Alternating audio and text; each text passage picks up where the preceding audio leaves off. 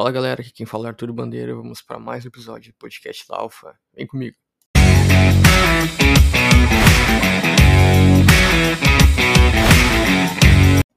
Então, pessoal, hoje vamos falar sobre os e-drugs. Né? E-drugs é um, uma droga famosinha que está surgindo aí na internet. Eu achei interessante trazer para vocês aqui sobre o que, que se trata. Bom, os e-drugs são drogas sonoras, né? uh, que são, são trilhas compostas com tons binaurais, uh, ou seja, dois sons de frequências levemente diferentes, escutados cada um por um ouvido. A ideia dos fabricantes é que, na tentativa de equalizar os dois tons, o cérebro altere sua, sua atividade, induzindo a estados de excitação ou relaxamento. Ou seja, são sons que você ouve e que relaxam automaticamente o seu cérebro. Bem dizer, só que não existe prova científica para isso. Entretanto, como ainda é desconhecido, este programa é capaz de viciar, e pelo fato de que, mesmo altera a consciência, seu uso pode ser muito perigoso, principalmente para pessoas mais suscetíveis a esses problemas. Além disso, este pode ser um fator que estimula a curiosidade e a vontade de se utilizar drogas reais. Uh, os apelos para proteger as crianças dos perigos da internet não são novos mas os pais em uma cidade de Oklahoma estão adicionando um medo incomum à lista: ficar chapado com a música digital. É isso mesmo. Três alunos da Mustang High School, nos arredores de Oklahoma City, foram levados ao escritório do diretor recentemente depois de aparecerem brigados na escola. Os alunos confessaram que estavam I dozen, ou seja, alegaram que estavam chapados depois de ouvirem pelo som de ouvido sons que haviam baixado na internet. Pode ser viciante? Bom, já existe um programa denominado iDuzer, que é um simulador baseado em arquivos sonoros, que se afirma a princípio não fazer mal à saúde e oportunizar ao usuário sensações e percepções alteradas pelo uso das mais diversas drogas. Tais arquivos sonoros podem ser adquiridos online ou através de download. O professor de neurologia da Universidade de Yale, Steve Novella, tran tranquiliza as pessoas dos usuários de e drugs. não se preocupe, sons binaurais não têm nenhum efeito e diz que é um equívoco chamar esses sons de drogas. Usa a internet assim como qualquer outro estímulo em excesso pode causar dependência e é preciso estar atento para isso. Muitas vezes, no entanto, as pessoas não conseguem perceber sozinhas que está passando dos limites e precisam da ajuda de familiares e amigos para poder identificar o problema e buscar ajuda.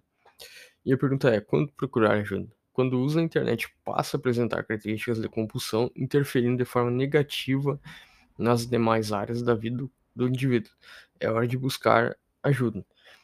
Uh, a pessoa permanece tempo excessivo na internet, não conseguindo colocar limites e pode se sentir muito mal, irritável, ansiosa, caso esteja numa situação em que se veja privada de usar a internet. Apesar dessa e-drug não ser classificada como uma droga real e ainda assim estudos científicos comprovem reais alterações do corpo, é importante se atentar ao comportamento das crianças ao buscar algum estímulo com os causados pelo e-dozer. Pode ser um indicativo de que eles estão estressados, ansiosos ou até mesmo com questões mais profundas. Por isso, se manter atento aos padrões de comportamento e aos sentimentos das crianças pode evitar que busquem esses tipos de alívio e aprendam a lidar com esses sentimentos de forma mais saudável.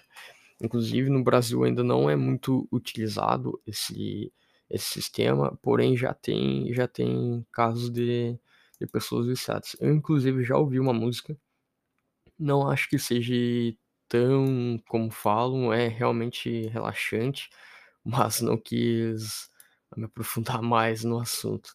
Uh, inclusive, que nem o médico falou, e o, uh, os estudos científicos não, não comprovam que realmente é considerado como uma droga. Mas ela dá uma sensação sim de, de meio que um alívio, meio que um tranquilizante, bem dizer. Bom, vamos lá para o giro das notícias.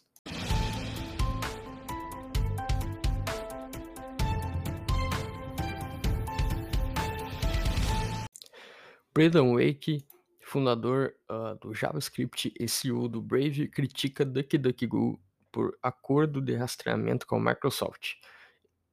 E que afirma que o serviço de busca inclui exceções para permitir que rastreadores da Microsoft contornem o bloqueio de cookies de terceiros por meio de parâmetros anexados à URL, identificando usuários ao navegarem pela web. A DuckDuckGo, uh, por sua vez, caracterizou a crítica né, de Eike como imprecisa, afirmando que apenas permite que anunciantes do Bing e serviço de busca da Microsoft determinem se anúncios registraram cliques ou não, sem rastrear usuários com base na navegação ou identidade. O governo anuncia nova redução de impostos para jogos eletrônicos. É uma boa notícia para os geeks aí. Uh, a partir de 1 de julho, a alíquota de partes de acessórios cairá de 16% para 12%, ou seja, reajuste de 4%. Para videogames com telas incorporadas, portáteis ou não, o imposto será zerado. Show de bola, hein? Switch aí, enfim. Elon Musk conversa pela primeira vez com funcionários do Twitter, assim como na Tesla e SpaceX. Musk espera adotar um estilo de liderança envolvido, com o time avaliando suas opiniões sobre novos recursos de produtos. O empresário gostaria de fazer crescer o número de usuários da plataforma em cinco vezes, para um bilhão, e tornar o Twitter mais parecido com o aplicativo mais popular na China, o WeChat, juntando à rede social mensagens e pagamentos. Apesar da reunião, a aquisição do Twitter ainda não foi finalizada, mas é um grande passo, acredito eu, acredito eu que o Twitter vai tomar com essa com essa compra. Bom, o Facebook quer mudar o algoritmo e ficar mais parecido com o TikTok. Mostram documentos vazados ao invés de priorizar postagens de contas que as pessoas seguem. O feed principal irá recomendar stories e reels mais populares, uma experiência mais voltada a vídeos. Além disso, o Messenger será integrado novamente ao aplicativo principal do Facebook. Ao ser questionado sobre o vazamento, Tom Alice, executivo responsável pelo Facebook, afirma que a empresa errou ao não entender mais cedo o quão social o formato TikTok poderia ser.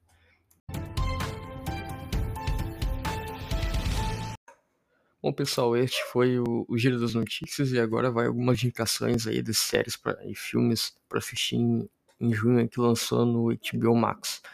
Dia 1 lançou Ghostbusters Mais Além, dia 6 Irmã Vep, dia 8 The Janes, dia 9 Amsterdã uh, Summer Camp Isa e dia 16 O Pai da Noiva. Dia 23 Men Forever Young e dia 26 Westworld, quarta temporada.